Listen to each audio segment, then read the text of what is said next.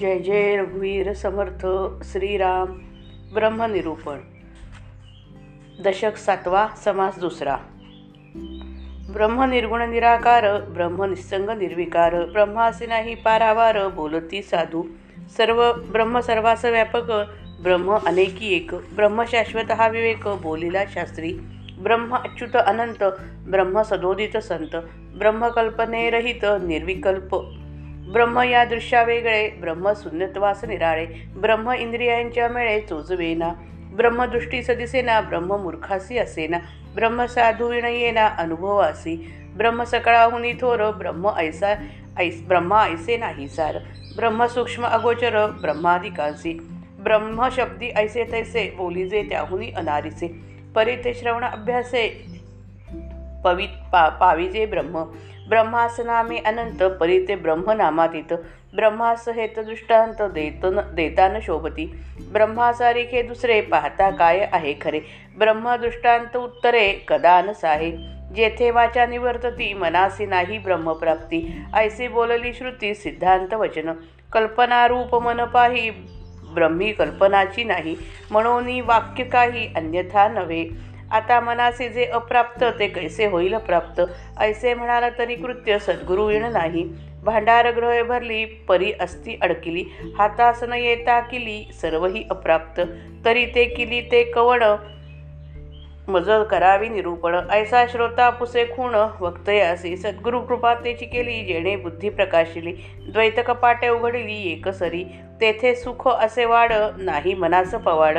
मने विण कैवाड साधनाचा.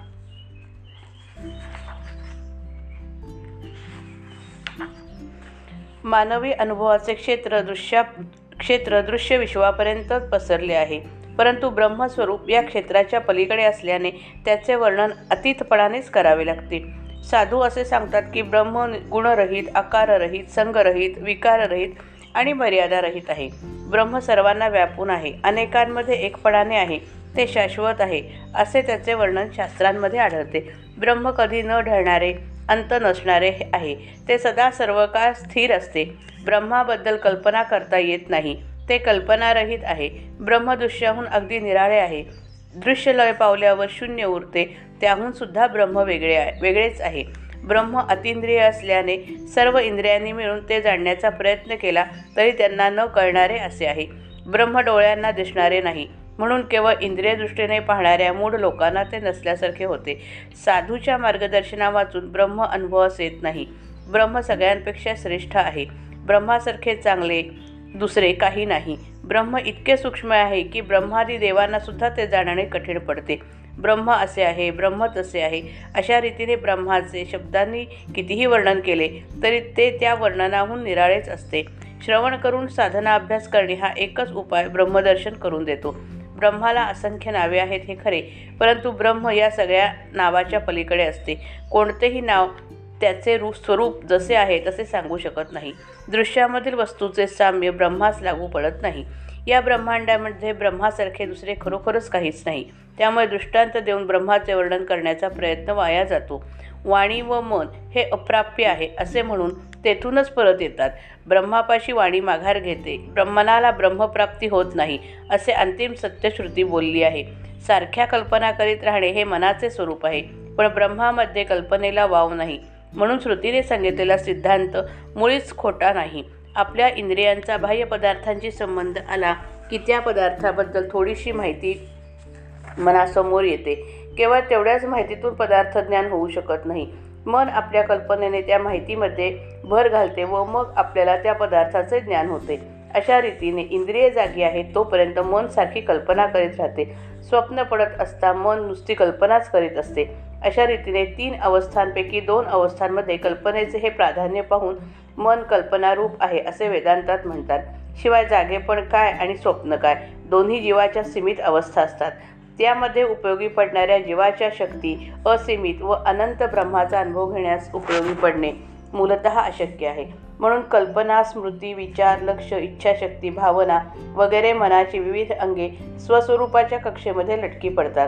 तेथे जीवपण नाहीसेच व्हावे लागते. जीवपण द्वैतमय असते. ते नाहीसे होण्यास सद्गुरूला शरण जाणे हा राजमार्ग असतो. सामान्य माणूस बहिर्मुख असतो. मी देहच आहे.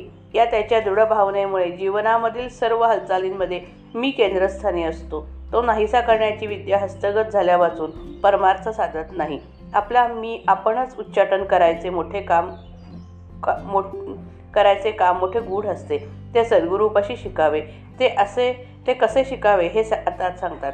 आता आता मनाला जे प्राप्त करून घेता येत नाही ते कसे प्राप्त करून घ्यावे असा प्रश्न विचारला तर त्याचे उत्तर हे की सद्गुरूशिवाय हे कार्य क साधणार नाही.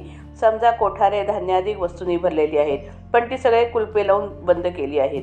त्यांची जर किल्ली आपल्याजवळ नसेल तर त्यामधील वस्तू आपल्याला अप्राप्तच असतात.